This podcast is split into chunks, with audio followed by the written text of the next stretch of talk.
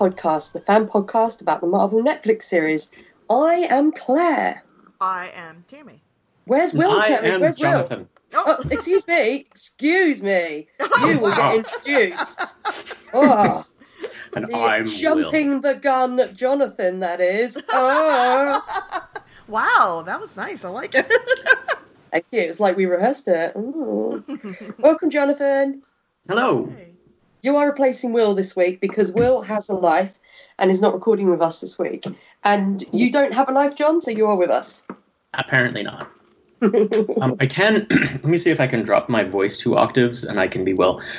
Hi guys. nice, nice. you have to make it a thousand times more sultry. Yeah, I don't think I have that. Be approaching. I haven't reached that level of sultriness yet, but I will do my best. Um, like you do actually have more of a life than me and Tammy in in one way, uh, John, because as you told us before we were recording, you have not seen all of Daredevil season three. Please tell us about your experience of this show that we're going to talk about. I uh, I did not have time to catch up, and when I realized I wasn't going to, I mean, to begin with, I canceled my Netflix subscription two months ago, uh, right before Daredevil came out, largely because it was hacked and I just didn't want to deal with it. But uh, No, that's good.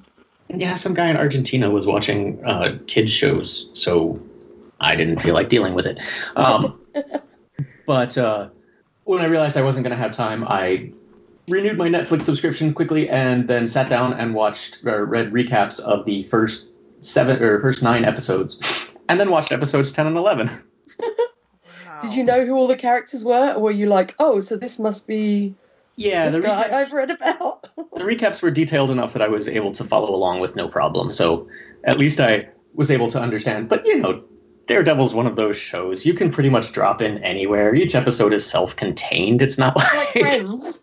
yeah, exactly. It's it's kind of the sitcom of the Marvel Netflix series. It's uh, real light, real fun. Oh, can you imagine if it had canned laughter? Like there was a live studio audience for Daredevil. It's so weird.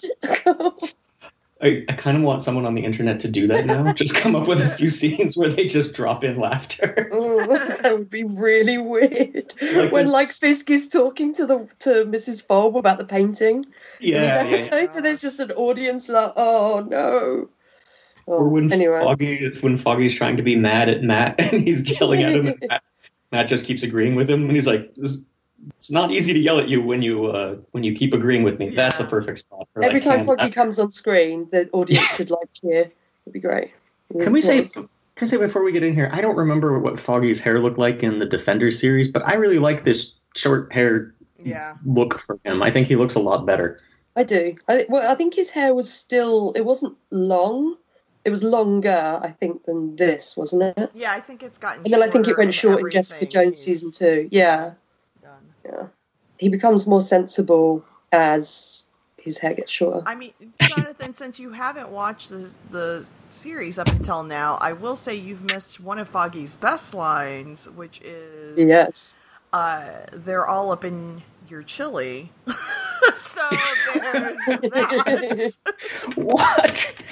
That's an amazing line. How that wasn't in one of your recaps that, you That read. should have been in the either. recap. It should have Uh, been yeah, the no. of the recap. This uh, this episode brought to you by Chili. Get all up it. Just- You know how Jessica Jones like names the episodes after lines in the script? Mhm. I kind of wish Daredevil did that, so the episode was called All Up in the Chili. Uh, news for this week, guys, a little bit. Um, with the Daredevil cancellation, I actually at the moment have no idea what's happening with it. I don't know if you read other stuff, Tammy. I've read stuff this week that said it was definitely Netflix that cancelled it, and I've read stuff that said no, it was definitely Marvel that cancelled it, which seems weird because it's their show. You know, I know no, I've read I- that the writers had no idea that it was going to be cancelled. Yeah, I have a. I mean, obviously, none of us are there, so we really actually don't know. but Mhm. considering it was Netflix that came out with this statement, and the way that I read it is they canceled it. Yeah, me and too. that was their own statement. So it would be we, you would think that if it was Marvel that canceled, they would have either allowed Marvel to make the cancellation um, notice, or they would have said that it was Marvel because they know that people like the show and that this season in particular has gotten um, really good reviews. So I would think they'd want to throw Marvel under the bus if that were the case. And also, as, as far as I understand, the writers working on the show are working for Marvel, and they were literally coming up with stuff for season four uh, when they were in the writers' room. They all went to lunch, and during lunch was when they found out that the show was cancelled. So it would seem weird that Marvel would do that to its own staff. I don't know. It, sounds odd. Um, Charlie Cox was asked about this, obviously being the lead of the show, and he said, um, and I quote, a lot of us really expected to keep going, and I certainly did. The truth is, I felt like we had a lot of stories to tell, and although I understand the cancellation, I'm very saddened by that. It's just how business works, but also these characters mean a lot to people. It's weird to think there's a chance I won't be playing Matt Murdock ever again. That's a bizarre feeling because the character has been such a huge part of my life for the last four and a half years. I was like, um, yeah, and yeah. The, I mean the the real I mean the article that you posted last week, Tammy, was Yeah. the I read that one and it made a lot of sense. Like it made yeah, perfect sense why they any element like Marvel or Disney or Netflix would cancel Yeah. like they there's no reason to believe that with Disney Disney making a uh, their own streaming service that they're going to let any of their properties be out or licensed to someone else. Um, and from Netflix's point of view, I, I totally get it. But the frustrating part about these agreements is they're Byzantine enough that it's possible that even though they're canceling Daredevil, uh, that they'll never be able to create a new Daredevil Yeah. with Charlie Cox on um, yeah, on the Disney streaming service, which is the frustrating part is there's no reason from a viewer point of view why that can't just port directly over, but the contracts may be written to the point that they just can't. because they can't do that version of the character. Mhm. So they might have to do a different version, you know, and for that they would want to lean in maybe a you know you don't know like maybe more in a comedic or a lighter tone, yeah. um, Right. and for that they get a different actor because you know the actor's not interested in doing that kind of lighter tone, or the actor's not suitable for that right. kind of tone. It's, It's yeah, also- it's frustrating. the one thing that gives me any hope for it is the fact that the writers did actually work for Marvel rather than for Netflix, Mhm. which means that there's a at least the possibility that those contracts will be more easily easily uh, moved over. I don't know exactly how it works, but I feel like with the with them being Marvel employees rather than Netflix employees, there's a greater possibility that we might see this again over on the Disney streaming service. I hope so. I find it. Um, one other thing I read from this week in regards to this was that I agree. Was someone pointed out that there hasn't been um, any comment, as as far as I can tell, by Jeph Loeb, who runs the sort of the TV side of things for Marvel. Uh, it seems weird that he hasn't done any comment on the cancellation of Iron Fist, Luke Cage, or Daredevil. And if they, if he has, and if anyone's listening and knows he has, then please let me know. Um, but that kind of seems I don't know, unusual that he wouldn't announce something about it. Everything seems to be from Netflix, you know, like Netflix is saying the character will continue with Marvel, but Marvel aren't saying anything. Yeah. Right. Yeah, it just seems odd. Um, in other news, they are developing a Shang-Chi movie at Marvel, which um, is pretty cool because it's going to be the first uh, Marvel movie or MCU movie to have a Asian American as a protagonist, which is very cool. I wonder if this comes from. Um, I mean, there was a lot of rumors that the character was going to show up in Iron Fist uh, at one point, and I wonder if them uh, doing this kind of comes a bit from the controversy when Iron Fist was cast. Obviously, even though they cast correct to the comics, obviously a lot of people wanted an, an Asian American actor to play um, Danny Rand. Um, but yeah, it's it's cool. I don't know a huge amount about the character, um, uh, but so I don't know how they're going to do things. I, I don't think the character really fits in with like the Avengers, but maybe this is a new sort of area they're going to branch off into, have some more street level characters as movies. But we shall have to see. It's in development, so we may not even ever get it, but um, it sounds pretty cool. Um, and talking about films coming out, they released the trailers for Captain Marvel and the first trailer for Avengers Endgame. Yes. Tammy, go. Oh my god, so exciting. So, um, Captain Marvel, I was already excited about. Like, you know, so Mhm. this, I don't know if this trailer made me more or less excited. Uh, I do That, find. that bit though at the end, sorry to interrupt you. oh, the bit at the end where I think I had a yes. geekgasm when she's flying through space, like shooting stuff. I was just like, oh my god, I, I, I need to see her go toe to toe with Thor and Hulk, and oh, I'm so excited. Yeah, I'm so excited. and I think that um that line about that she's not going to um she she's not going to like fight for them she's going to end their war or whatever and I was just like it was just like so good and but I do think like and again it could be that I watched it on my phone so it was a little tiny screen but like some of the the CGI for her helmet thing coming on and off was like a little wonky so I was like oh maybe Yeah. if it were bigger it'll be better but uh, like it is in Guardians as well. Whenever his helmet comes on and off, it's a bit like. Yeah. Yeah, it's a little like I feel like we should be past the point of this looking weird. Um, but other than that, it looked great. Uh, but the Avengers one, I am super excited about, and maybe I'm just overly excited because we're finally seeing something. Mhm. Um, but I'm just like everyone's dying this this movie. Everyone's dying. it's just everyone's. That's, that's, that should be the subtitle. The Avengers. Everyone's dying. Yeah. Like, who cares about what Thanos did? Uh, it's gonna be Marvel's just gonna kill people. We found out as well that it wasn't only half of all humans that died in the the click or the snap or whatever you want to call it. It was half of all life on Earth. So I was like, well, Thanos, you're an idiot because he wanted to make it so there's more, um, you know, natural resources for everyone. But if he's half the population and half the natural resources, then he's not even solved the problem he was going to solve. So you're an idiot, Thanos. Yeah, because I'd Just like wanna that. see, like, I hope we see things like trees disappearing, like, Yeah. like the rainforest Wait, we see a red panda away. disappear, Tammy. Oh, so sad. or a little um a little golden labradoodle. Yeah. Goodbye. That would be very sad. Uh, but yeah, I was really excited about these trailers. Have you watched them both, John? I have not seen either of them. Oh. I didn't even know about them until just now. Oh. John, John, sort out your priorities. It's a problem. Why are you going to work and earning a living and not watching trailers? Yeah, I mean, it's There's just one also a very where- cute cat in the Captain Marvel trailer, uh, John.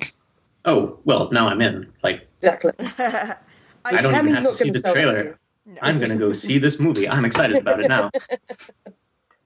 Yeah, it's very, very I cute. mean, it, it's the- not. It's it's not like my husband who gets a text on Friday morning. Once I get to work, I watch a trailer and then text him immediately and say, "I don't know what you're doing, but you need to stop immediately and go watch this trailer." So-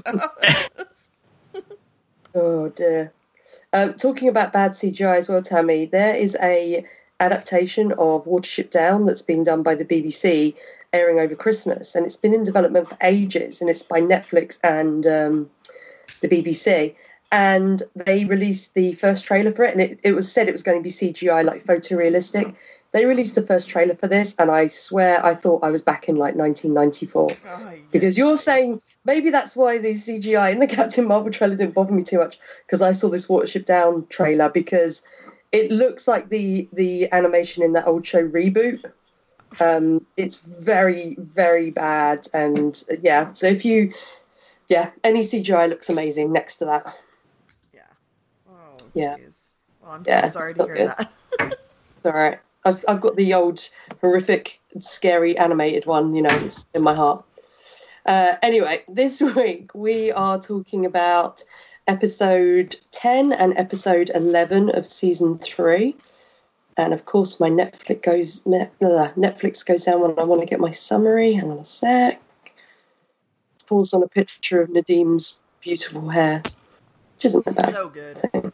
He does have some great hair. Yes. Isn't it so good.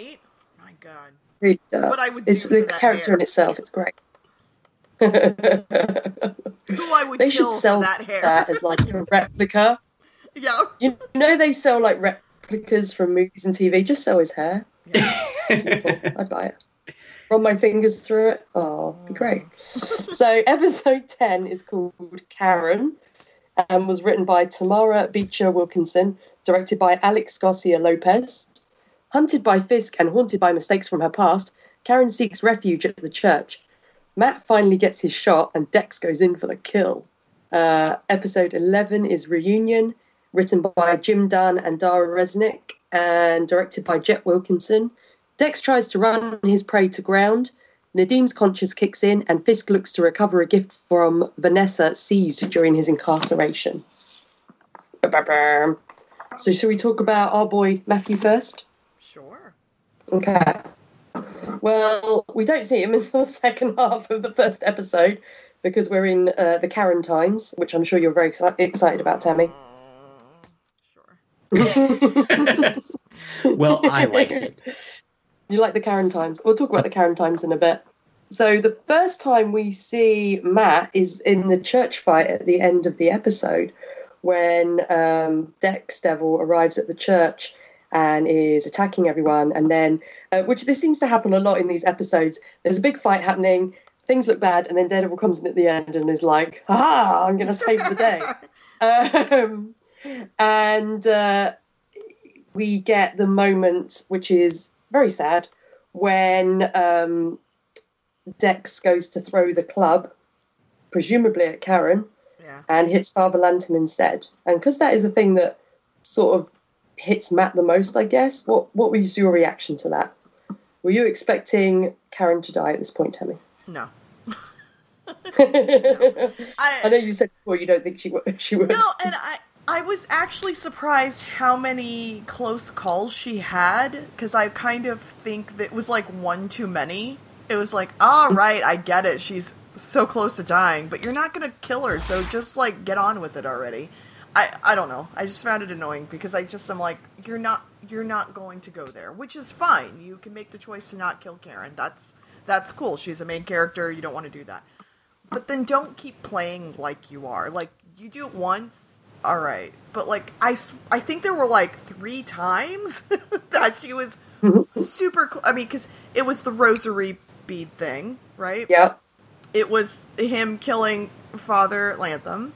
Um, it was when he threw the thing when she was like trying to run and get the, everyone out, and she like kind of did some Matrix move and somehow got out of the way. I- you know, and I, I want to say there might have even been another time, but it was just like, all right, like I don't know. I guess that that kind of just irritated me a little. But the part where father the father died was it was sad. And particularly when his like dying words are begging Matt to forgive him and Maggie, I was like, ah. Yeah. And I will say, in the comics, you get um, Matt, Karen, and Bullseye in a church. Um, this was during Kevin Smith's run, Guardian Devil, and um, Karen Page doesn't make it out of there alive. So I think they were kind of counting on people knowing that from the comics, like the fans, and then other people maybe thinking that as it was the episode titled after her, and also where we get her, we finally get her backstory, that that is where she's going to get killed Yeah. but I don't know. I, I thought it was sad that Father Lantom. Sorry. Um, I, I I found this fight scene a little tedious. Uh, I was sad about Father Lantom. That was a that was a bit of a shock to me. Um, but I, I'm kind of with you. Like, I I never believed she was going to die in this episode. I I don't think she's going to. I mean, they're making another Punisher series, aren't they? Uh, hmm so that that character has a lot more life in her uh and yeah i was i just it kind of went on too long that was really my my main problem with it was it was just and it was a little bit gruesome too just because it was in a church and there were there were too many moments where i felt a little too real It's kind of surprising as well because they must have filmed it in a real church because otherwise, like you've got the moments where they're looking over the balcony at below, you know, the bit below. And I mean, they wouldn't have been able to build that as a set. It, I mean, it was so huge just for this one scene. It's not like Harlem's Paradise, you know, that's in multiple scenes. Yeah. Um, I, I thought it was really good. I, I, I think it went on a little too long as well.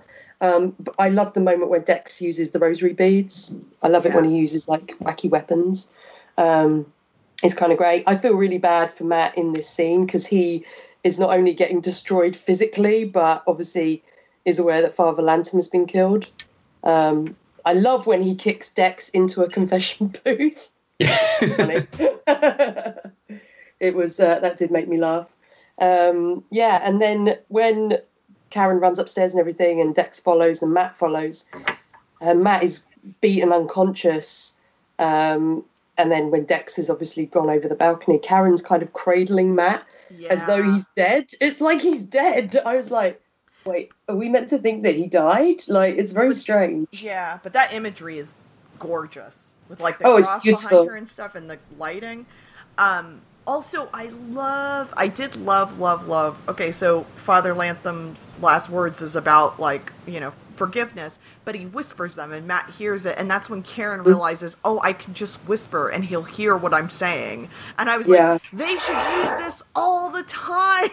they should always Yeah. use this Yeah. but I, I love Yeah. I did I really enjoyed that. I was like, oh my god, the whispering, that's so cool. Like I just never I always talk about him hearing paper, but not whispering. The uh, the image as well of Karen kind of cradling Matt is a direct um, opposite of in uh, Guardian Devil when Karen is killed by Bullseye, which is by um, Daredevil's club. Bullseye basically have his has his club and says to Karen, "I forgot to give Red back his club" or something like that. Ugh. Throws it and it hits Karen in the chest.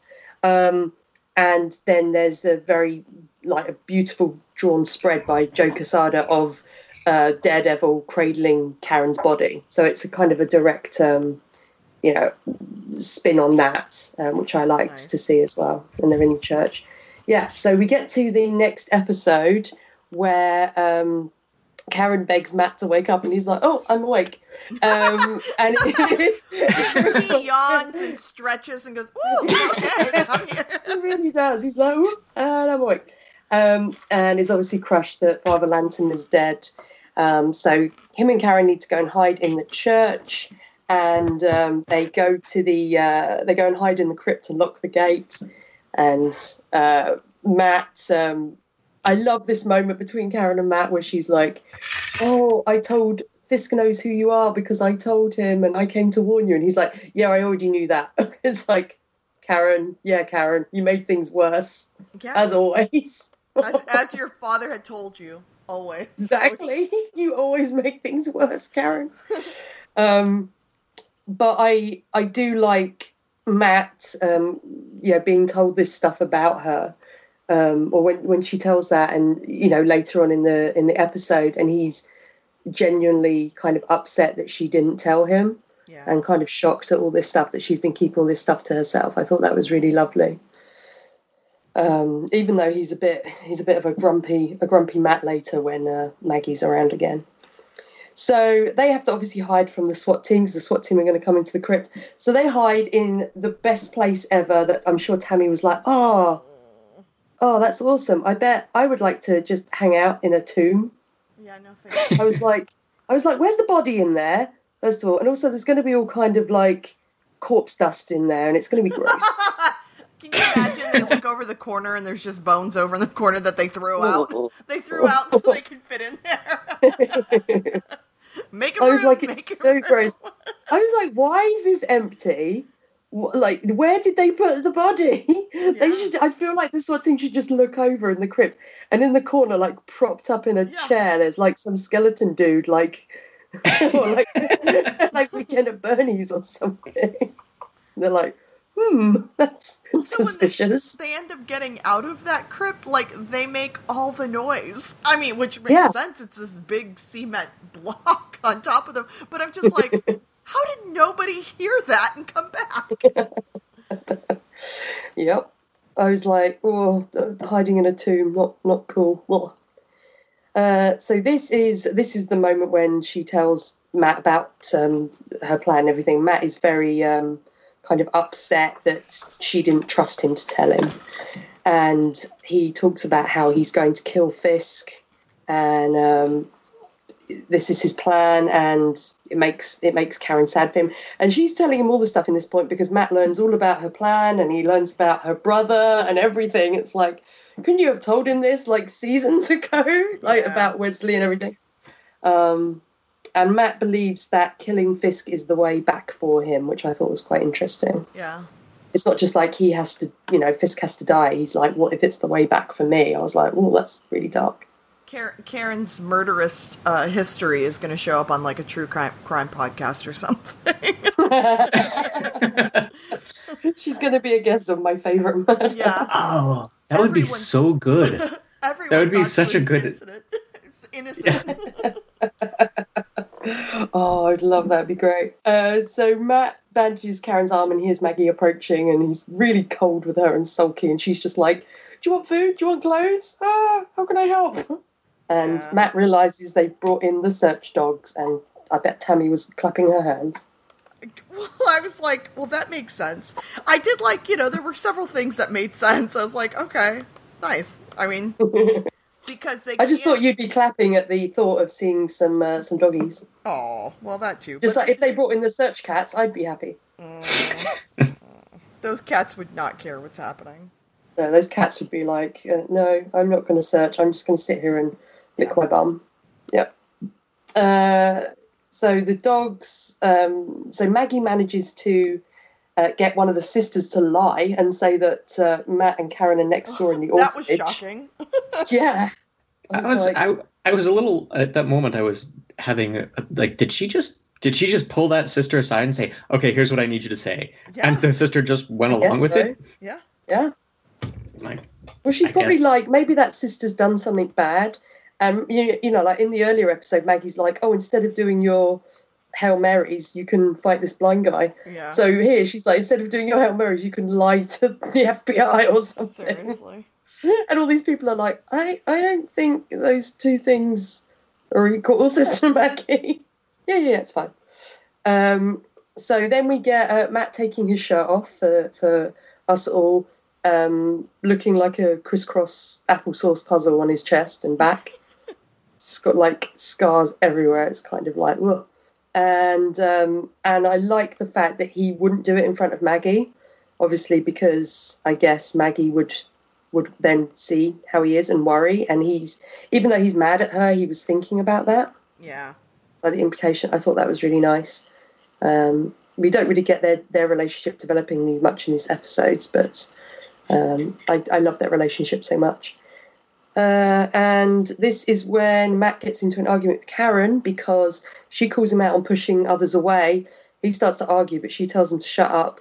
And uh, and then she tells him that um, Foggy and Karen will never leave him. And then he gets an idea. A little light bulb appears above his head. Uh, then next time we see him is when Matt sneaks out the crypt through the window.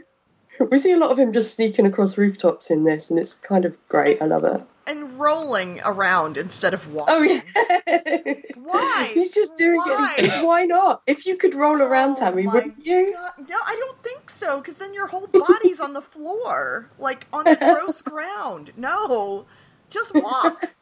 Like, it's not actually. Nobody's looking at you. Faster. Oh, it's He's so just showing off. He's like the guys in the Punisher movie that the Punisher blew up with a rocket launcher because they're just showing off. Yeah. Punisher blows him up with a rocket launcher. Oh, be great.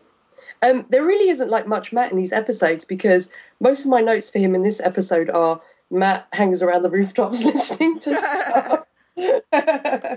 um, so we get this scene kind of at the end where um, Karen and Foggy meet Matt on the rooftop, and I love this scene. Except for we didn't get a Foggy and Matt hug, which I was very upset about because that's all I want. Um, but I love that he's now apologising to them for pushing them away Mhm. and admitting that he's wrong, which frustrates Foggy a lot. Yeah, it's funny. But he's grown up, Tammy. He's grown up. Yep. It's not sad sack Matt. It's nice. Not mopey No, but I was like, yeah, Tammy will be happy that Mopey Matt isn't isn't here anymore. I thought you might be angry he's a bit mopey with uh, Maggie when you know he's ignoring her. Nah, But he has reasons. Yeah, he, it's reasons, and Lord, especially like right after the father dies, I just am like, yeah, Yeah. I get it, and then, but I feel like he'll move past it. So, So next episode is going to start with him strutting along the street whistling a jaunty tune. oh, nice. I've got my friends back. He's just saying. I've got Karen, I've got Foggy, Yeah. I've got whatever you can ask for anything more. oh, Wouldn't that be great? I I couldn't think of a third thing he has though. he doesn't have a sight back, so no, he doesn't. want want. It could be I've got I've got three canes because we know he has three canes. And then in true musical style, everybody joins in. Yep. There's two Oh. other there's two other blind guys singing along for some reason. They, and it's Yeah, got to be not? like a tap dancing routine with the canes, right? Yes. Oh. Oh, I want this so much now. then we're just going into a musical routine, and then all the other characters have to join in. Like, like Punisher is on a roof, and he just puts down his sniper rifle for a moment and is like, "Yeah," winks at the camera. It would be great. Winking at the camera and musical numbers, two of the things I love the most. Um, so I love, yeah, I love this little scene with uh, with their meeting on the on the roof. Um, but Matt's arguing with Foggy that it, you know, the law is not going to stop Fisk. Fisk is literally above the law, um, and the only way to stop him is to kill him. What do you guys think? Do you believe in the law? That was one of the most bizarre, like considering the circumstances, I thought that was one of the most bizarre rants. Uh, the the system has literally failed them at every single turn. Yeah. Mm-hmm. Yeah. And Foggy's like, no, you just gotta believe. And like, what is the system Santa Claus? Like, what is happening? I'll I- stop Wilson Fisk. Ho ho ho.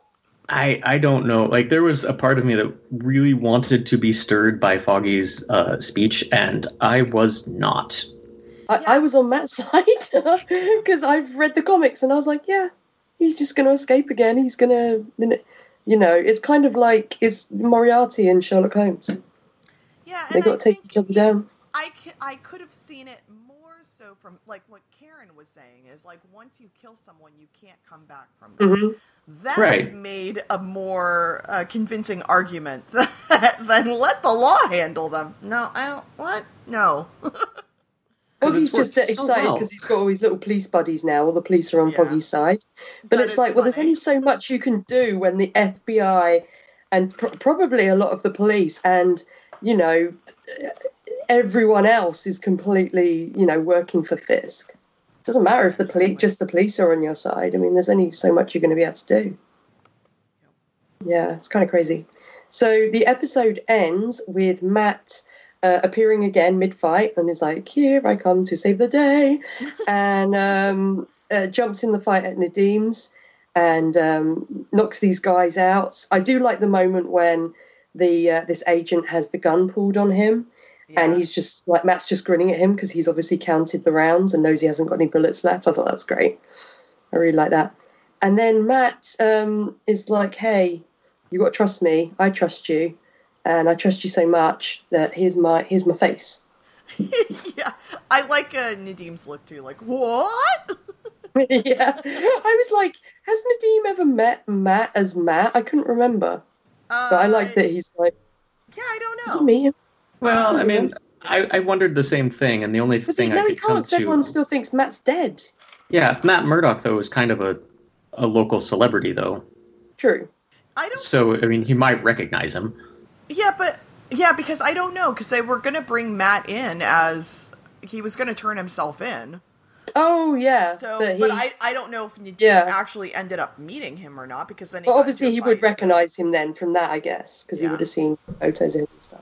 Yeah, he just looked really shocked, like he'd seen him before, like you know, like Daredevil had taken off his mask, and it was it turned out to be Nadeem's mum or something. And I was like, well, they met. I Yeah. remember. I mean, they they Um, weren't in Matt's house because remember they were looking for him. He was uh, supposedly on the run.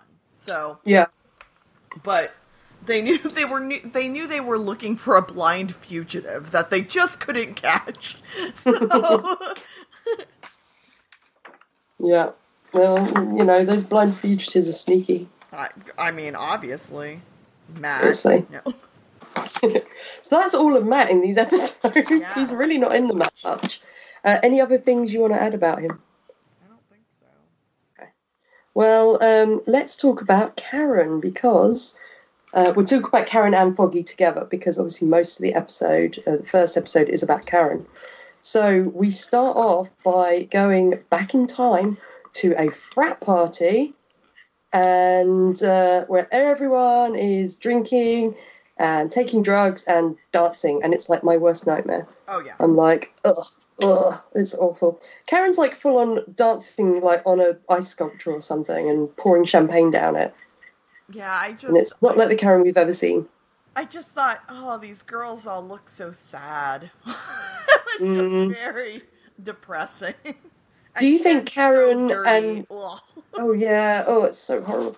I think Karen and Trish back in the Hey Hey I Want Your Cray Cray days would have partied together. Ooh, Well, yeah. I mean, and they if they ran in the same circles, but if they ran in the same circles, yeah. Um, yeah. So uh, Karen um, is, we find out very quickly, selling drugs to get all her money, uh, selling coke, I think. And um, this customer tries to rip her off, but instead of Daredevil coming to save her, it's her boyfriend Todd. you mean older Iron Fist? That's what it looked like to me. Old man Iron Fist. Ol- older, Oh. Iron Fist. Um, as if he never bought shoes. This man comes in. Um, also, before that guy comes in, we do meet a very special um, purchaser of drugs. Oh, do he goes by the screen name of Emo Senior. wow. Wow. That is the character's name. amazing. Because Josie had seen that somewhere on a cast list, and she's been like, she goes, I just, you know, so we've joked about it. And so when I saw it for this episode, I was like, oh, that's Emo Senior. I love you just waiting to find out who he is. oh, amazing. and I was like, obviously that's Emo Senior. Look at all that eye makeup he has. on. Seriously. Yeah. Oh. Uh, but yeah. I was like, think if he this is- calls. He would say that his father is emo senior. He's emo junior. Yeah, exactly. I was like, Sorry, this Jen. is what Vermont is like, count me out. Yeah. Yeah. really. Doesn't uh, Robin live in Vermont? Yeah, does. so. Now Right. we know what Robin's college days were like. I wonder if he was an emo senior. I want to see those pictures if he was. yeah. I think emo senior was based on Robin. Gonna start that rumor. All right, so yeah, so boyfriend comes in and beats this dude up. Beats his guy up. So Karen wakes up in the morning by her phone. She's getting a call from Penny's Penny's place, and she's late for work. So she rushes to work at Fagan's Corner in Vermont, and just the most sad sack little looking diner in this, you know, pretty but very kind of sad sack looking town that obviously is is a bit of a dying small town. Um, and we meet Kevin and Paxton, her brother and her dad and um, her brother's her brother's cool. I like Kevin. He's like going to cover for her and stuff. I was like, he's a he's a cool little dude. Shame he's going to die. I mean, Um, her yeah. her dad is a dick, though. her dad is a. uh, I don't even know if he's a dick so much as he's just completely clueless. Like, obviously, Yeah. they have no money, and Karen's right. And then he goes and buys like a five grand grill um, when they've got this lottery ticket on the win- uh, you know, on lottery ticket on the wall that they haven't even checked and could solve every. You know, there's a chance it could solve everything, but he's just spending money and just convinced that all the business is going to come back to the diner when clearly it's not. You know, he's sort of in denial. Um, That- I feel for him because obviously he wants to he wants to keep the place because it reminds him of his wife. But it's, it's like, dude, like That that's what I thought more. I thought more it was he was still delusional from losing his wife. Like Mhm. he still was living in this world that doesn't exist anymore. Mainly to like Yeah. just hold on to what he had. And so it was more sad to me than than me being angry at him. Also, Yeah. I really like that actor. He's in like all the things. He's great.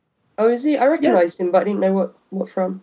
Yeah, I thought the actor was great. Um, no, I was just I was probably predisposed to dislike him anyway. After uh, I did watch part of episode seven uh, because the recap said that Foggy and Marcy have I survived sex. So I was like, well, I'm certainly going to watch that.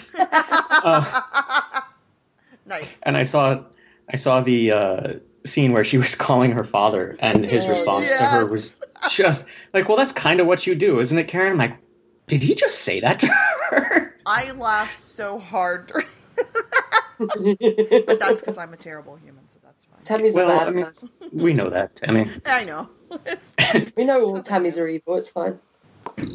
but yeah, I was uh, I was probably predisposed to dislike him, but also just his responses to her were always uh, like he he clearly favors his son.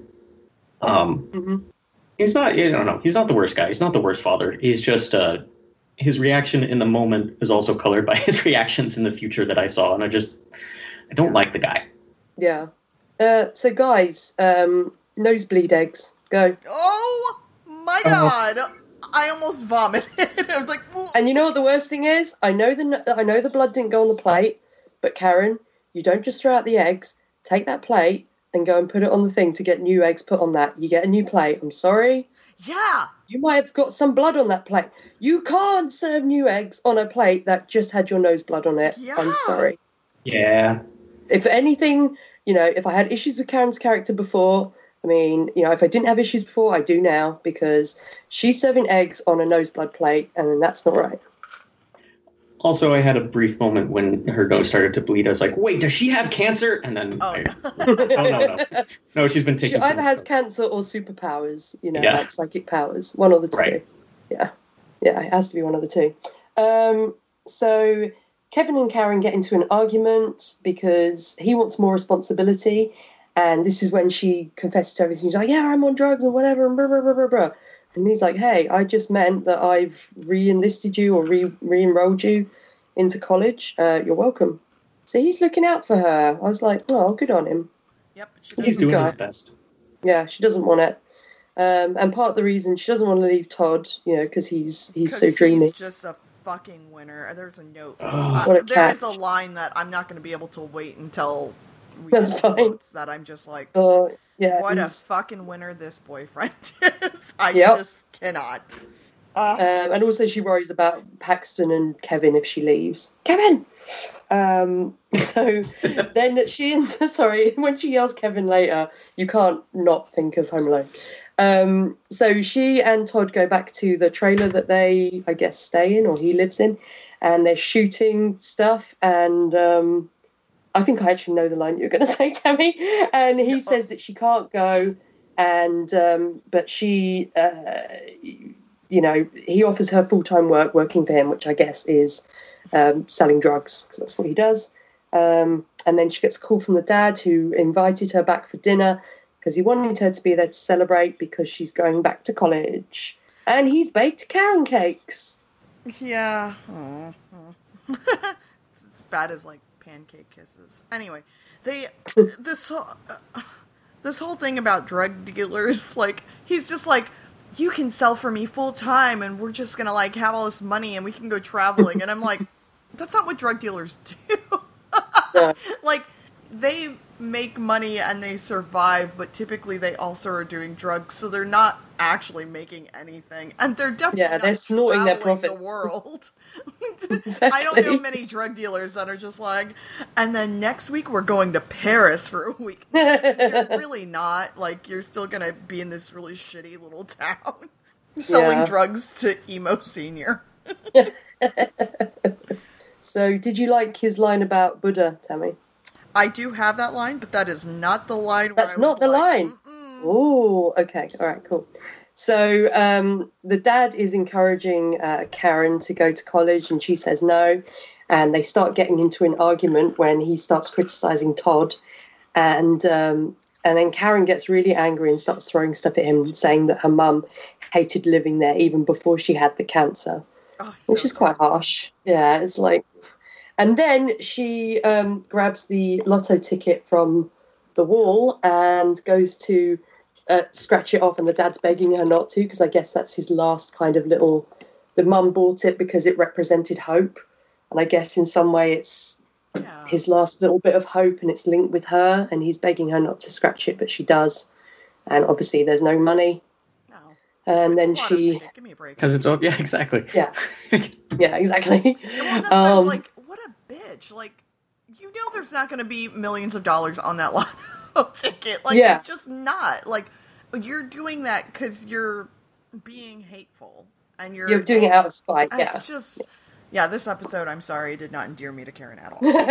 I was going to ask you at the end, Nope. but you know we can talk about it. Okay, so uh, Karen sits outside having a, a cry and drinking, and Todd picks her up, and Kevin gets into a fight with Todd.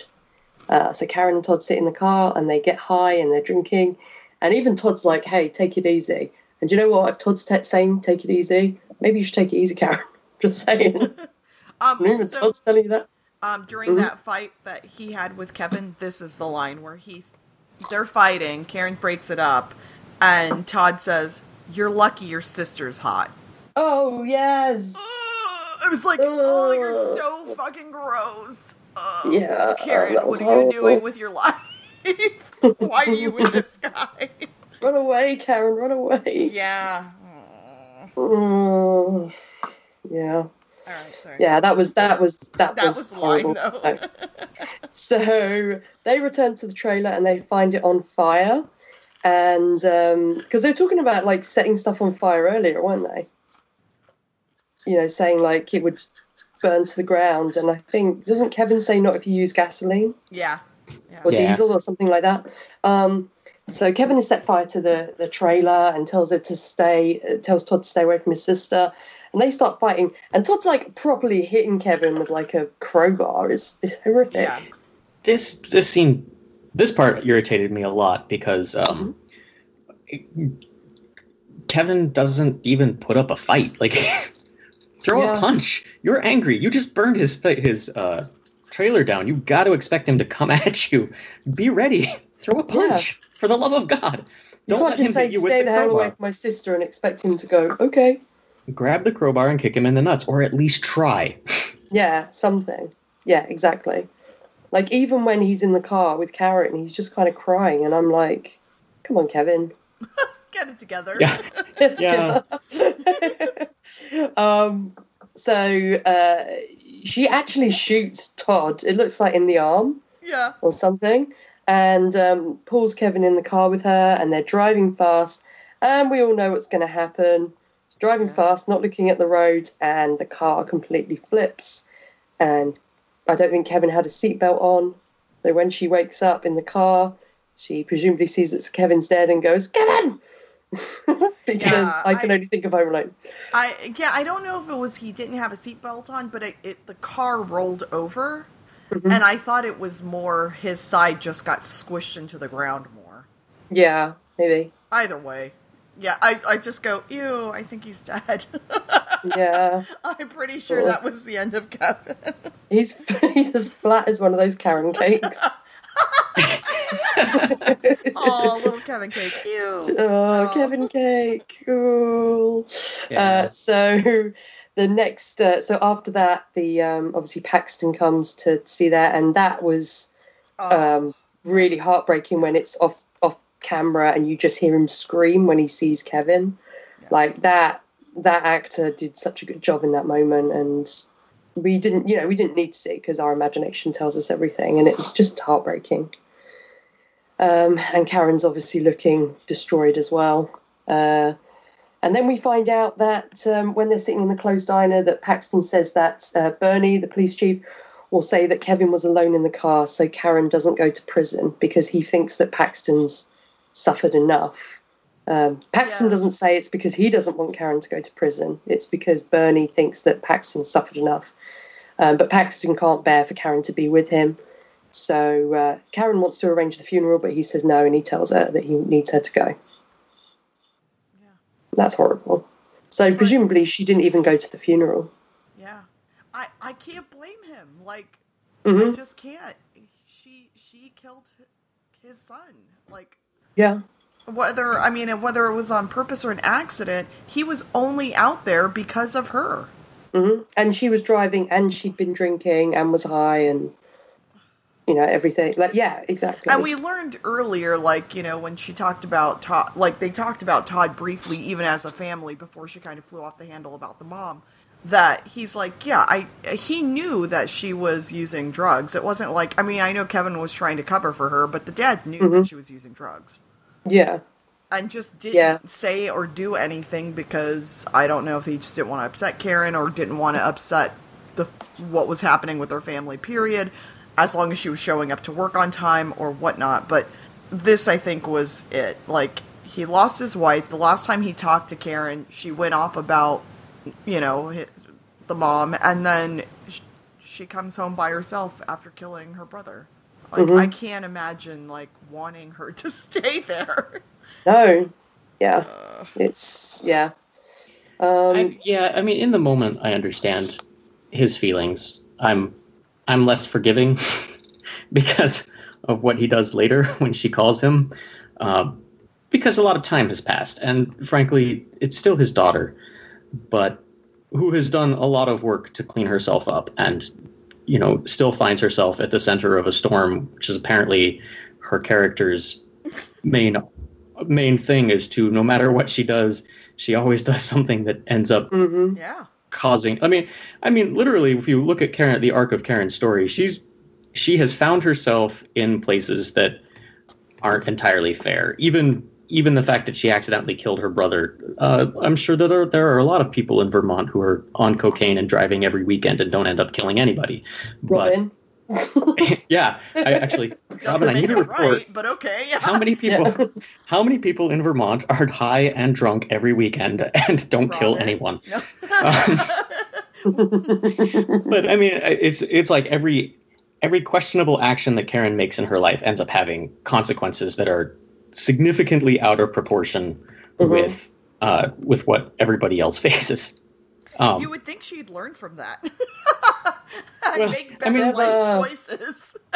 but what's the answer? Like, stop doing anything? like, I feel like Well, I feel like there are there I are know, some I know things. you didn't watch it, but how about not go to Wilson Fisk's uh, place of uh, uh, like yes. going over Right. there and then going in his face and telling him she murdered his, I- his assistant. It's, who we now I will find out say- he felt about like a son. It's like whoa. yeah. Right. I will say that I've been thoroughly unhappy with Karen or Karen. I, I still say she is the most unbelievable Marvel character that exists. There's nothing She's- about her that seems like a real person. Right. Well, the fact that she's hidden the fact that she killed uh, Wesley from everybody, and then decides to reveal it to Fisk is, I, yes, the character has made some very questionable decisions. I'm, I am not trying to defend her decision-making skills. But I also think that that whenever she does anything, oh yeah. it ends up causing a storm way out of proportion with the decision in most cases. Telling Fisk that you killed Wesley, that one actually deserves the reaction that it got. But I think her dad was just like, you make poor life choices that you don't get killed somehow, but everyone around you does. So I'm gonna stay. I need you to stay away from me. right, well, who taught me how to make life decisions, Dad? Who did that? Who is buying Yeah. five thousand dollar grills Yeah. that we can't afford? yeah, five thousand dollar grill. Oh. They should fix that penny machine first, the one that's out of order. You know, people will come in and get their souvenir pennies. You know, that will help. um, so, Car- that, so that's basically um, all of her story that we get in that episode, and we've talked um, uh, a lot about like the scene she has with Matt and Foggy. So we can go over some of the scenes with her on her own, um, like quite quite briefly. I really like the scene she has with Maggie when she's in the crypt and she's uh, talking to Maggie. Um, uh, oh, sorry, talking to, to Father Lantom, sorry, Yes, about yeah, stuff. And she says to him, What do you do when you realize you've lost? So maybe she has grown, Tammy. Maybe. Maybe. Maybe. Mm, maybe. Like I said, Um, the actress is brilliant. She's great. Yes. And man, they made her look so dirty. But she's um yeah, it's just her character's completely unbelievable to me. It's it's I mean to the point that that's why I laugh when her dad says things like that. I'm just like, yeah, nobody else in this show would have someone say that to them except for Karen. yeah. you know, I don't know. I, I, it's just it's just a weird character. But Father Lantom says that she can be redeemed, Tammy. Sure. Why not? So I That's mean- a season that's a- four, Tammy. Season I mean, that, four. I Oh think wait. that's his job to tell people that, but sure. that's a real Father Lantom line. Like that's Yeah. It really is a Father Lantom. Like, that's the kind of thing he would say. That's just classic Father Lantom, that is. Uh, so in the next episode, I mean, most of this we've gone we've gone through, which is when um, you know Karen is talking with Matt and revealing all this stuff. I don't think there's any scenes of her really on her own in this this episode. A lot of it is her interacting with um, with Foggy and Matt. I do love that um, Maggie, you know, um, Matt gets Foggy on board to help him out with this plan, and the plan involves um, Foggy representing Karen as Yeah. his as his client, which is really clever, and um, that she's going to give herself up. She's going to surrender to the NYPD because the FBI at that point is so corrupt, and they know it is, and they know that there's nothing that the FBI can do about that. Which I, I don't really understand, like when they talk about like state and federal law and all this, um, because it's obviously very different to what we have over here. But I kind of can can get it, and I thought that was a very clever way of them going around that issue. And I love that that Foggy is talking to Nadeem and just standing there, and he's like, "Yeah, I'm just killing time," you know. And Oh, just, it was so good. and he's just waiting, Yeah. and he keeps. He's like, "Why do you keep looking at at you know the sister?" And he's like, "Oh, you know, you'll find out in a minute."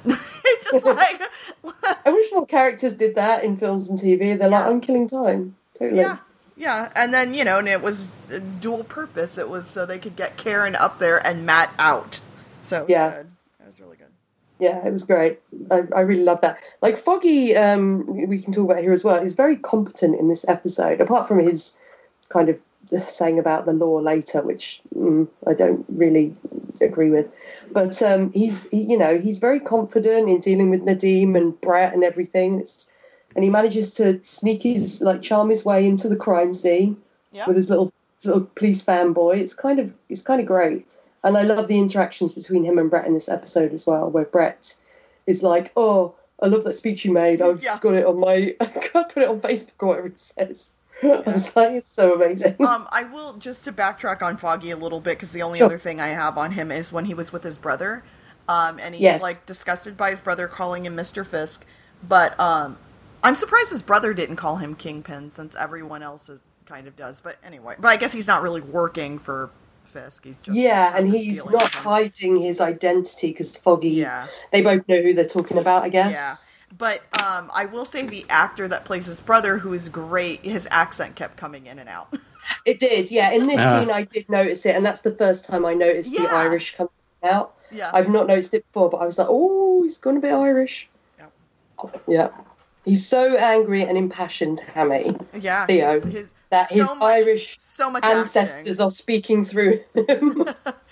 It was so much acting with uh, quotation marks.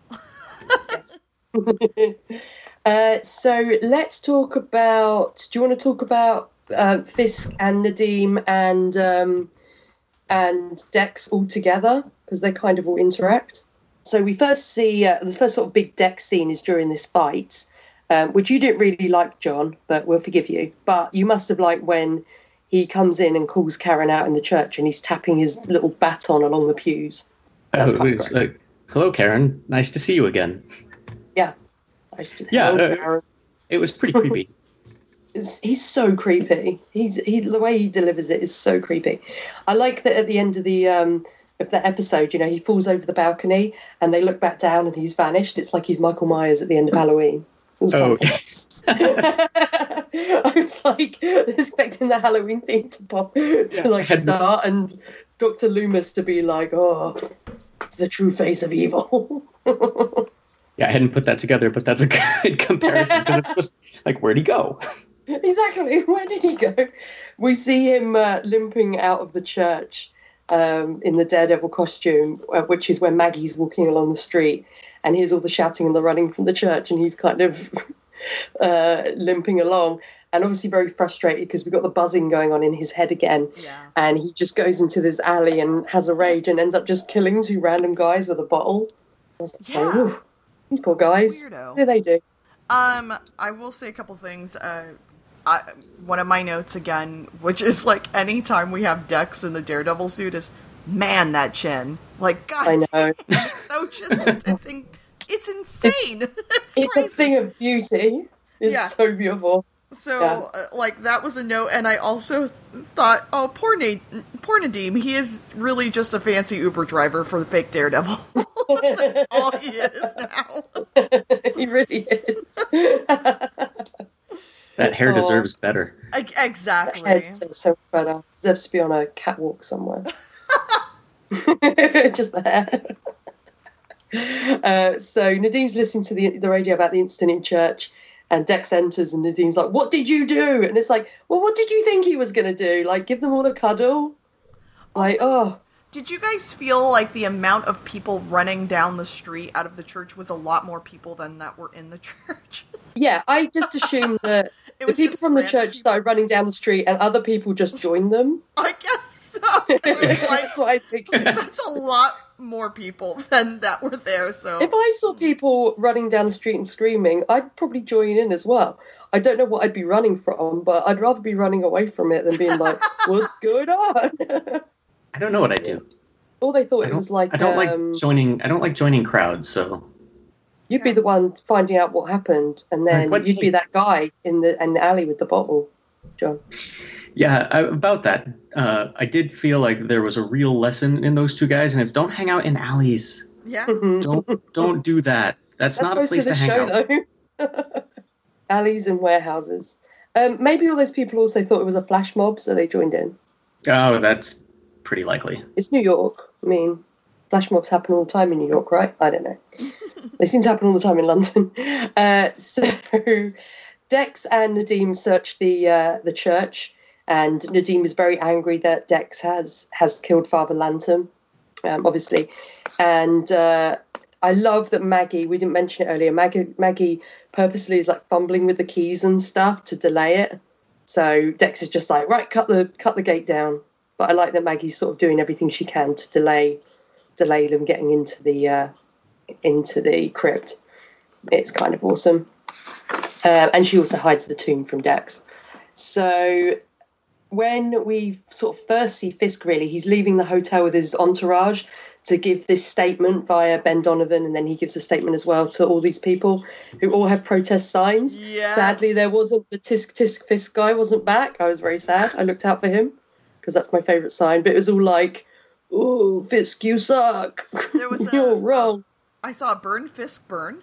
And Nice. They really like the you know using words twice in their sign, and then I also do. like lock Fisk up again. I was like, okay. And then, like, as he's giving his speech, like, toward the end, it's like everyone put their signs down and almost looked like they were trying to hide them. It's hilarious. It was. I, I, one of the, okay, a trope I hate in things, I hate fickle crowds. I hate it when you have a crowd who's like, "Ah, we're gonna, you're the villain, we're gonna burn this guy, ah," and then the person comes out and is like, hey, I'm not too bad. Here's some, here's some inspirational words, and then they all stop and they're like, yay, now we love you. I hate that. It really bugs me. Um, so I got really angry with this crowd. So I was like, no, you idiots. Um, but he basically does this speech saying that he that everyone who thinks that he is um, a bad guy, they've all been manipulated by the media. And I remember when I watched this the first time, I was like, don't say fake news, don't say fake news, please don't. It's close enough as it is, but Yeah. you know, you don't need to be saying it as well. Like, you know, just don't. Um, because I'm pretty sure they even reference fake news in the new series of Doctor Who, and I rolled my eyes at that as well. Um, yeah. Uh, so we now find out that his uh, his sentence has been overturned, and he is a free man. So he's just going to go and live his fisky life, um, which is obviously not good. Uh, so Nadeem is approached by Brett, who says that there's something off about what the witnesses say um, that were there in the church and um, what the FBI is saying. So he's obviously very suspicious already. And Nadeem's just like, uh, go away. We're in charge. Yeah, Nadeem has no clue. Like, he's as bad at cloaking his shit as Sam Packett. Yeah. Seriously, he really is. Like how Um, nobody gets it that he's working with Fisk. I don't. I know. Like later on, when he says to like, you know, he says to Brett, and he's like, "The FBI is really corrupt. Don't react." I was Yeah. like, "They can probably get you. Like you're literally like two foot away." Oh, it was funny. You should just like pass him a little note or something. Yeah, like fucking text him. Like I don't understand. anything. Why yeah, are people not using their phones? he's just he just acts super shady at all times. It's kind of amazing. yeah. Um, I like Sister Maggie calling Nadeem out for his morals or asking him about morals, and you see him kind of go, "Huh, what are my morals?" Yeah. questioning himself. Like I do think the actor is really good, but I think like like Nadeem, what you doing? Come on, sort it out. it's like Kevin. I'm like, sort it out. Just come on, sort out your choices. Um, I love that the moment with Dex when the dogs identify him at first, the search dogs, yeah. and then he's like, "No, no, the bad guy, not me." Yeah. that was great. Yeah. That was so great. I loved it. Um, and the next time, well, the only time we see um, our friend and and Tammy's friend Tammy in this episode, Oh, yeah. she's taking Fisk's ankle bracelet off. Yeah. Hmm. Tammy, what are you doing? It's what I do. I'm a. I told you I'm a. I'm a bad person. now, I have a question for you guys as well. They mentioned Vanessa in a previous episode, and in this episode, we find out that Vanessa is in the air on her way. Are we going to see Vanessa? no, Because watching this this episode and the series, I was like, we're not going to see Vanessa. I don't think so either. Yeah. I don't think so. I don't know what the point would be. Yeah, I think Like what- at this point, when when we're, it's so late in the series, I I don't know why we would they would bother showing her so late.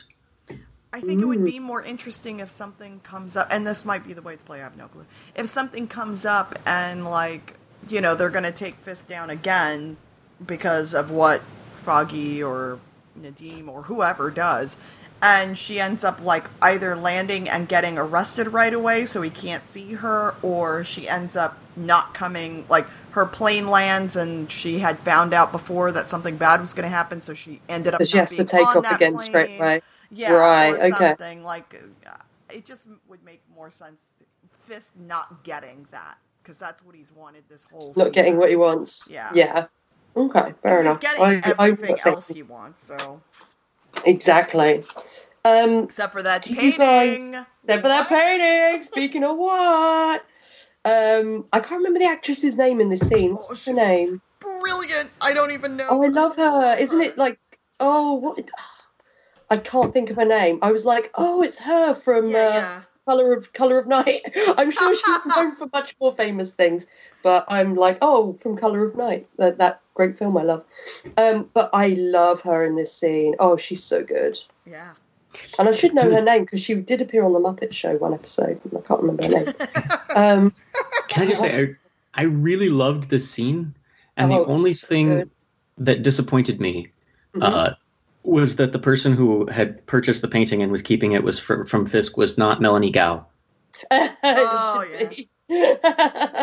I was really I was really expecting it to be Madame Gao, and it was not. Uh, oh, when, we're probably never going to find out now if, yeah. if Madame Gao survived the Defenders. Oh, man. um. This I is- mean, we can assume that she did. I, I feel like it's safe to assume she Yeah, did. She like flew away or something. the actress's name is Lesley Ann Warren. Yeah. Thank she's, like- you. she's Oh. like famous and stuff. It was on the tip of my tongue, and I was like, I can't think of her name. She was in Clue as well, which I, I uh, Yeah. yeah. knew, knew her from. She was Miss Scarlet. Um, yeah, t- tell us about this this scene where Fisk goes to get the painting. What are your What are your thoughts on it, guys? She- I I liked it. Mm-hmm. Like I thought it was it was a, a really it was a really affecting scene, and I was it it actually um, it gave us a lot of Wilson Fisk's character uh, Mhm. rather than just the the evil chewing the scenery Vincent D'Onofrio. It was uh, it was a nice moment, and I'm curious how it plays out in in uh, future episodes uh, because he he essentially at least gave the appearance of giving up something that means a lot to him, which is not something that he ever does. Yeah, And I was trying to figure out if that was because he didn't think there was any value in trying to take it from her by force at that moment, or if he connected with her because she seems to have had a as difficult a childhood as he did. Um, I'm not really sure what's going to happen next, and it, it, but it was it was a fascinating enough scene that it left me curious and unsure about what would happen after that. hmm Which is good. he- I mean, that's that's un- Yeah. kind of unusual sometimes for these shows. So, uh, and he, I- he actually seemed genuinely moved by what she was saying, Mhm. um, Yeah. which is surprising for the character, like you said, because he is not someone that lets people, you know, get away with things that he wants. right. Um, the way Vincent D'Onofrio played it, I thought was beautiful, and I thought the way she played it, where she, you know, turns to him and says, you know, you are, I know exactly who you are. You're a wolf. You're just like these men, and you are not going to get anything more from me. I thought that was um, really, really sad, but beautifully played. I really thought she was gonna die at any second. yeah, What? yeah. I absolutely like there were there's What like he was oh, going to kill her? You mean? oh yeah. Yeah. Or have Oh, one of wow. guys kill her. I mean, Yeah, it's yeah. yeah. It I doesn't just- play out like you think it would, like No. where he and leaves her and she's alive still. and I didn't see it as him being moved by her story because he was moved by her story. I saw it as him thinking about Vanessa and what she would want. Yeah, because I, I think he would happily kill her, but yeah, and that was the only reason. It only was Yeah. because Vanessa was on his mind as this is what she would do. So that's, Yeah, that's yeah, it. has right, nothing to do. I don't think with the way he felt because I think he was he was ready to be that wolf and and especially oh my god. I mean I won't say the line in case you guys have it, but when she talks about how uh, her dad died and like that whole Mhm. line, and I was like. Oh, you mean exactly like his dad? And just the look on his face when she was saying it. I yeah like, oh, uh, "Oh, i mean that's that's that's the part where i i thought maybe i mean the fact that he was thinking about what vanessa would do i don't think he would have gotten to i don't think he would have even sta taken a step back to reflect if it hadn't been for for that line for See, her I- saying that uh, that was the time the most amount of stress I had in that scene was when she said that line. I was like, "Oh, he's gonna fucking kill her," because because you know Right. what he's yeah what Because- he's like with yeah, and I Yeah. guess because we've seen that whole incident now play so many times with his relationship with Dex, and he's using that emotion and Mhm. that um, feeling and and making it such a positive thing that he killed his dad. And the way that it happened, that this was who he is, and this is a good thing, and this is Mhm. like this is what drives him to move forward and he sees all that as a positive so for her to say it as a negative i really thought she was going to die that's Hmm. yeah that's a good point. I didn't even think of that. yeah me neither Yeah, it was Yeah, I was, it like, was tense. I was expecting her to die the first time I saw her. I was like, no. Yeah, it's it is very tense. I mean, it's such a, a well played scene. Like we have Oh, so yeah. many of these scenes um, with Vincent D'Onofrio against other act, uh, other actors, uh, like this one and the one with Karen that we spoke about last week, where it, it just it just backs up. I'm like, you can't cast anyone else as the kingpin. yeah You just you just can't. Like he has made the kingpin his own. Well and even just the fact that we had like different viewpoints of that same section of the scene like that just Mhm. it just shows like he doesn't actually they don't have to write down word for word what they're feeling because it doesn't matter at the end of the day it, it you know this is what happened he left that place and he let her keep the painting right Mhm. so but we can take away whatever we want because they played it so layered Yeah. Mhm. it was really good really really good Yeah, yeah, uh, yeah. I no, I totally agree. uh, so, so Dex enters the uh, the crypt and sees the empty tomb that's got all the blood on it, and obviously figures it out. So he storms outside. He's got buzzing going on in his head. He hears this guy go, "Oh, what what a psycho killed the father! Rrr, That guy must be a total psycho." And um, he he heads into an ambulance and he screams and then collapses. How did It's like- no one hear that I seriously. oh yeah ambulances are notoriously soundproof Like Oh, oh, Yeah. okay. no sound ever gets out of an ambulance. Maybe Dex thought no one could hear him because he thought, you know, he, there's all the buzzing going on. Yeah, that's true. And he's like, yeah, everyone else can hear that. Totally. It's drowning out my screaming. Sure, why not? I don't know. Ugh. Yeah, I mean, uh, I love Dex. It, it, I was talking to someone at work the other day, and I said it kind of it, talking about the Daredevil cancellation again, and again with like this relates to a lot of the other shows. It kind of breaks my heart that we'll never see this actor go full on bullseye villain. This is his origin story as this character, but we won't get to see him, you know, in in that character, in, yeah, in that villain skin. Same thing with like Tilda as Nightshade. We see like her origin as that villain in um, Luke Cage season two, but we'll- we won't get to actually see her play that villain. Do you know what I mean? Yeah.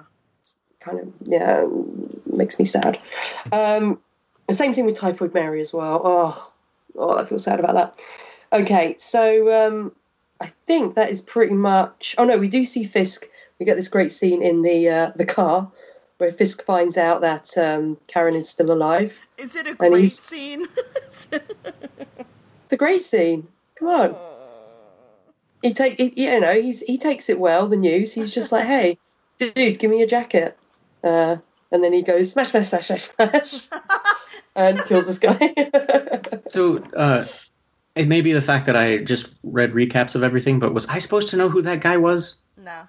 Um, no, I don't know who it was. Was okay, no, he was just rando. Okay, he was just rando Fisk was- dude. Yeah, Fisky friend number three. I don't know. Yeah, he was a, a wacky lackey.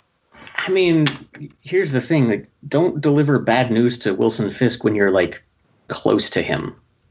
Just Or maybe don't at all. deliver bad news to him at all. Yeah. yeah.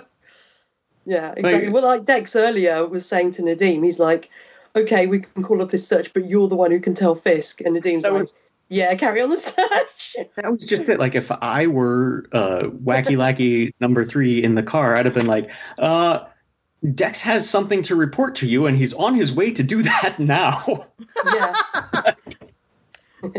yeah, or hey, can you pull over for a sec? I just don't feel good. He pulls over. He gets out of the car. He calls Fisk from outside somewhere. So Dex called me. What about this scene with Nadeem rushing home, and he finds this broken vase? Were you guys like, "Oh"? well, I I mean, not really. I was expecting a misdirect. Yeah. I will Yeah. uh, fully admit I thought Nadeem was going to die by this episode, and he did not. So, congratulations. Oh, yes, Tammy, uh, I thought yes, I forgot that it was this episode. yeah, episode So, 11. are you are you pleased? Are you I'm, pleased for him? I'm him? pleased that his That- hair has made it this long. He's he's lived a, he's lived another day to swing that hair around. yeah, I, I think that's what's saving him. I think these guys coming in to try and kill him are so taken aback by the beauty of his hair that they're like, oh, so I meant to shoot you, but oh, your hair is. Oh. Can I just touch it? Oh, it's too beautiful. Do, what do you use? Do you use Yeah. L'Oreal? okay, back to business. You really are worth it. yeah. oh, I would love that. That's his superpower. He's just like blinds him with his his shiny, soft hair. Yeah. The problem is every one of them comes in and thinks, "Well, I have to get that hair off of him when I'm done here. Now, how do I do that?" And they spend too much time thinking about it. They just attack him like with a pair of clippers.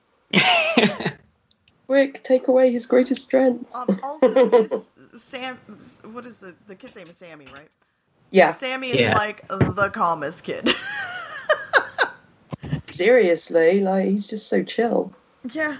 Uh, you know, because they're talking about like, oh, you need to pack now. Go to Disneyland. like, and this kid's just like, okay. He's not excited. He's not kind of weirded out. He's just Yeah, he's like- not scared. He's not No. even excited about they might be going to Disneyland. He's just like, mm Yeah, you know, and he's like, "You guys will, you, you're gonna have a great time." And I, my note was, "Yeah, all those times you get to go to fun last minute trips to Disney while your dad is holding a gun as you're walking down the hallway. You know, those times, those memories." Well, I mean, Tammy, I mean, that's exactly how I ended up visiting you at Disneyland, oh, wasn't it? that's true. That's true. Yeah, I mean, very similar circumstances. um, I I love when um, they're tr- like trying to sneak out the house, and um, you can just see the agents out the out the front, like moving around outside. It's so tense. I was like, and I bet Tammy's like, oh, he's gonna die. Oh no, no now he's gonna die. Oh no, he's gonna die now. You fooled me, Marvel. You fooled me. I really Fool thought me once. episode was it. Mm-hmm. Uh, and that's the end of the episodes, guys. We did it. We have no Easter eggs because Den of Geek are not doing Easter eggs anymore. And I've kind of told you most of them as we were going through. As we were going through the episode. So, so we're going to skip Easter eggs and now it's time for quotes. Uh, John, do you have any quotes, sir? Truth is, I'm killing time. Killing time for what? Why do you keep looking at her? Because I need to kill a few more seconds. Okay, I'm good. Agent Nadeem, I'm here for my client. Yeah, that's my quote. Yay! Awesome. I'm going to do that. Like when someone asks me what I'm doing in the future, I'm going to be like, I'm killing time, and then just act really shifty, like I've got a plan. I don't know. I don't know what you know when I would do this, but I will. I mean, you know, first you have to come up with a really shifty plan. I, I can. I, I'm good at coming up with shifty plans. I mean, this is something I excel in. Uh, uh, Tammy, Tammy, Lama Dingy Dong Dong Day. Have you got a quote? Yeah, I have um when father was talking to Karen. I have a choice of evils. He blames me for the ones I choose. I thought that was so sad. Mm, Oh, Talking about yeah. Uh, Yeah. So I thought the quote you were going to say that irritated you from Todd was when he says, Nothing's permanent, Karen, not Yeah. even the Buddha. I was like, You're such a douche. he really. I mean, his other line at the his very first line we hear him say is, "Attachment is the root of suffering." Shut the fuck up, Todd. Get out of here. And then he's like, oh Namaste. yeah, that was. I, for, Yeah. I almost forgot. That was my other quote. Namaste. Mm. Yeah, Todd is Yeah. terrible. I need to know if there are people like Todd in Vermont. Like if that's what everybody's like. I mean, between Todd and how about, how about the the officer that the cop was that that was at the diner, that his thing was, Karen, hun, you're starting to rhyme, remind me of my wife. I don't like it. Ew, stop it. yeah, yeah, that's pretty awful. I have a quote from Brett, which is, They can kiss my police blue ass. I was like, Yeah, Brett. He's the Way to go, Brett. Uh, and I think I have one more, which is foggy, which is that building falling on you really did mess up your head. I Oh, yeah. like, yes, yes, it did. Um, I thought Maggie was on fire today too when she was like, you know, the whole She's thing awesome. about being a moral person, asking that question, and then she just tells him, "My good friend died here tonight, protecting Karen Page from evil." And she Mhm. was, it was like that was the end of that conversation because Nadeem was not going to go Yeah. any further than that. Maggie's the best. She's just awesome. I love Yeah, her. and then her, she also had, "Few of us get what we deserve." Exactly. Uh, no, I, I love her. I think she's definitely one of my favourite new characters. You know, in it, she's great. Yeah. Um, right now it's time to rate these episodes. So Johnny, DJ Johnny, John John J, J Money, you can go first. Well, these were clearly the, um, the best episodes of this season that I've seen. Uh, I um, I enjoyed Karen better than uh, it deserved, and I will fully admit that it was not the greatest episode, but it did give us some backstory on Karen. And considering that, I feel like that character. I mean, for Tammy, she's just completely ridiculous, but I feel like the writers have really done her a bad, like a disservice. Yeah. Um, yeah. and I feel like at a minimum, this was an attempt to try and give her character a little balance and explain her. And I thought that it was acceptable. It was an acceptable explanation for why Karen is the way that she is. Um, that said, it wasn't that great. um, so, what is my rating scale? I, I give that one kind of a solid middle of the road five out of ten. Uh, Whoa. Whoa! it- I mean, gra- I mean, I'm I'm grading on a curve, and I've only got two episodes to choose from. So, That's true. Great on. that is true. so, Fair enough. so there's- if I if I had watched the rest of the series, that that may have been a, a different score. But um, it was it was fine. It was uh, it was pretty good, and I did actually enjoy Karen talking to uh, Daredevil. um, to Matt later, and uh, not not huge on the fight scene in that one.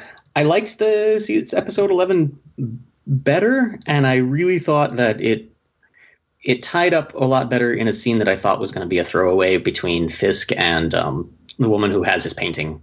Mhm. I didn't expect to like that scene as much as I did, and uh, it really it really gave his character more definition than I expected, and I I enjoyed it. Um, I w- I'd give that one a solid eight out of ten. Nice. Nice. So yeah, Okey-dokey. those are my ratings. That's cool. And Tammy, Uh, yeah, I, mm, I was not happy with the Karen episode. uh, Tammy, Tammy, hand me your jacket. here it is. My I, I love Karen Page jacket. That one. yeah, yeah, yeah, that's the one. Um. That covers up your I love Karen Page tattoo. Yeah, that's that's it. um, you know me so well. Um, but yeah, so uh, yeah, I feel like this episode was supposed to endear me to Karen somehow, and instead I was just like, oh god, she was just a worse person. Like, I guess she's better now, but not by much. I just I don't care for that character, and I, I agree. It's definitely you know the writers make her story and her character all over the place. And they they tr- they almost make use her as uh, plot convenient sometimes and that's such a disservice to that character and to that actress. Hmm like especially Yeah. you know i know we we talk about it and joke about it but like especially this whole thing where now she's you know she works as a journalist and she's got this big office and all these things. It's like it doesn't make any sense and i don't think that her being in that role services the character at all. Like she might as Yeah. well have been an undercover agent. Like it, it would have made no difference because they're just using it so that way she can go talk to people. Yeah. you know so it's it's just kind of annoying. Um and yeah in this episode like ugh besides her just being gross and then we had to meet todd and he's just whoa um and i also was not really thrilled with that fight scene at the end i mean i feel bad the father died obviously and i feel bad for all those people in that church that had to walk by a dead body of someone they all knew um, Yeah. but I they've had so many better fight scenes in this season. Jonathan, you should go watch. There's better fight scenes. in this Oh, seriously. I, Uh, I will I will be going back and probably just watching the fight scenes. Okay, Watch the one in the office as well because that that that's my favorite. That one is my favorite. yeah, Um, although the one where he side planks is pretty great as well. yeah. That's like, like Um, so I give this episode seven and a half out of ten emo seniors, obviously. um, but I really did like episode eleven. Uh, first of all, all the tension of everyone dying at any moment in time.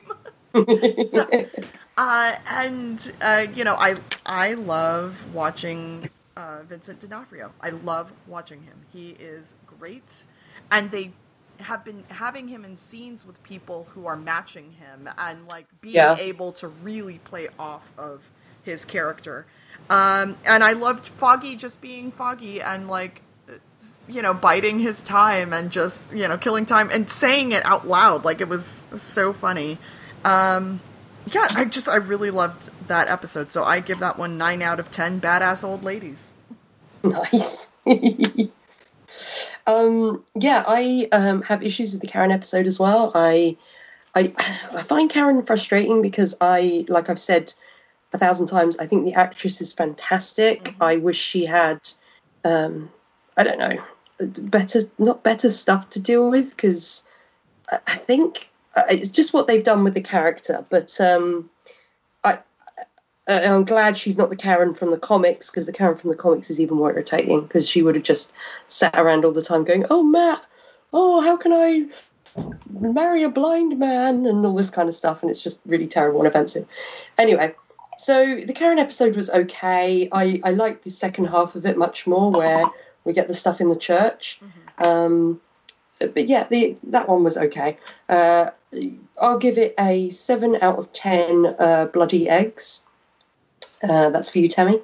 And um, the second episode I thought was a lot better, and I was originally going to give it an eight, but then thinking about the Vincent D'Onofrio, Lesley Ann Warren scene, um, which I loved and was so beautifully played by both of them, I'm going to make it up to an 8.5, and that's going to be 8.5 out of 10 uh, squishy jacket heads or something. squishy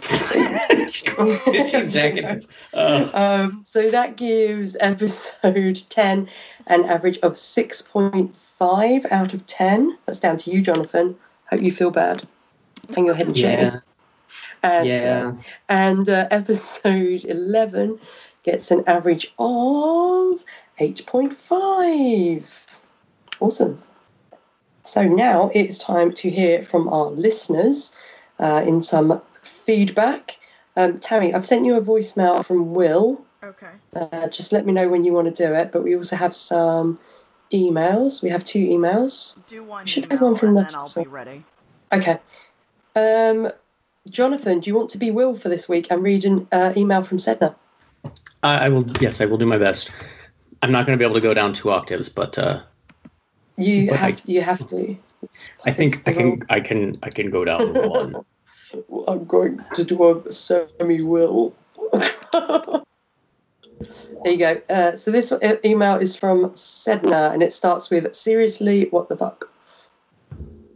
Uh, okay. Um, seriously, what the fuck is the point anymore? I can't talk like Will. I'm going to abandon this right now. Uh, two to go. Here's my notes on 10 and 11 pre-made pre-cancellation news. Karen's backstory at last, confirming what most of us suspected that the druggy porn stuff came earlier in her life. Hot AF girl on girl action. Oh, we'll, we'll stop for a moment to just say I uh, I am not into that, but I was totally into that. Um, uh, Gak dealing with her trailer park boyfriend who calls her K. Remember how Foggy called her K once in season one and she doesn't like it? OMFG. Single handedly keeping her bereaved family and their business together, and we finally find out what happened with her brother and how it was covered up. OMG, Deborah knocks it out of the park here. All Karen's guilt and shame poured into being the flawed, complicated character she is now. Oh, fuck. Dex doubles off to the church to kill Karen. Did Kevin Smith write this episode? Oh, good call.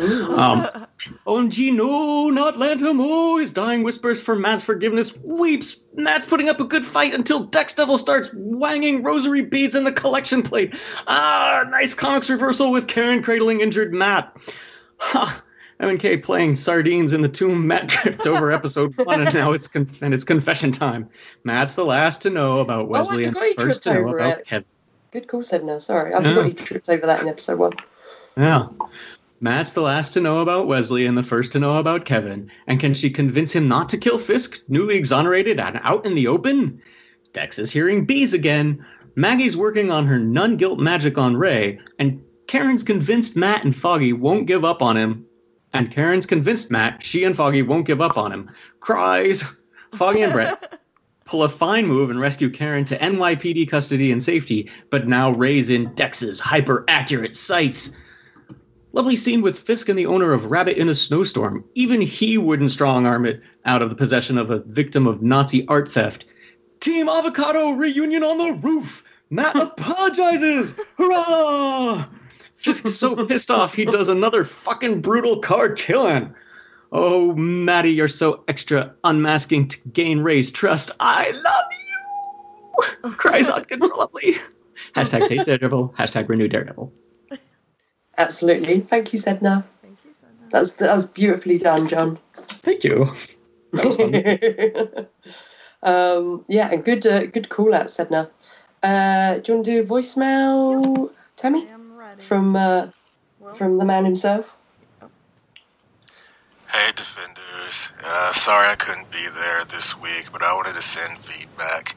Just know that I'm off, having fun, and doing something for a good cause. Uh, the first episode, I really didn't need to see a Karen flashback. Uh, Karen, I love Deborah Ann Woll. I'm fine with Karen, but I was getting annoyed because I thought the first episode was going to be all about her um, past and She's no Jessica Jones. She doesn't need a flashback episode. I did love that scene at the very beginning because Oh snap! Karen's dancing because I love white girl dancing. I don't know why, but dancing. Um, We all do. The scene at the church where Matt and Bullseye go at it. That was a really good fight. I love love seeing those two go at it. I don't like seeing Matt get beat up, but he got some good licks in there too. I don't know if he's just not still his normal self, or if he's just not as good, or maybe it's the suit that's giving Bullseye the advantage. I gave the first episode eight out of ten collection plate frisbees. Second episode, I know I got really bored with it until close to the end. The scene with Kingpin and the painting, yeah, I see what they're doing, but I mean, actually, I was kind of like, uh, why are they doing this? But then I think by the end, when you see the look on Wilson's face uh, when she's recounting what happened, I was like, okay, it's a different side of Kingpin. And Sister Maggie's reaction when she saw uh, Father Paul, is that his name? Why can't I remember his name? Um, that was heartbreaking. And it's good to see Nadeem actually trying to stand up and do good and help out uh, help out Karen and Matt. I gave the second episode eight out of ten. Sizes that Kingpin's heart grew. So, Aww. Sorry I couldn't be there. Hope you guys have a good time and enjoy the episodes. I'll talk to you later. Bye. Thanks, Will. Thank you, Will. Aww. I'm glad he's out there having fun and doing good deeds. Mm-hmm. He's a he's a regular b- daredevil or something, but Paul, far less angsty. Uh, yeah. uh, and we have one last email from Elizabeth. Uh, I'll read this one. Hi guys, many secrets have been revealed in these episodes. Karen's backstory wasn't exactly what I expected, but I was glad to finally understand her comments to Wesley about having shot someone before and to the socialite about being blamed for her brother's death. I was also glad that she finally told Matt about killing Wesley. It was interesting how she told him from experience that if he killed Fisk, he would never see himself the same way again. I also liked how she called him on pushing everyone away, including his mother. You could tell that his reaction when she admitted uh, Sister Maggie had told her that she was his mother was, was along the lines of, Well, that makes one of us. Unfortunately, Karen didn't get a chance to tell him about Maggie's postpartum depression, so he still doesn't know why she left. I hope Maggie and Matt sit down and have a heart to heart one of these days, preferably before 30 years go by.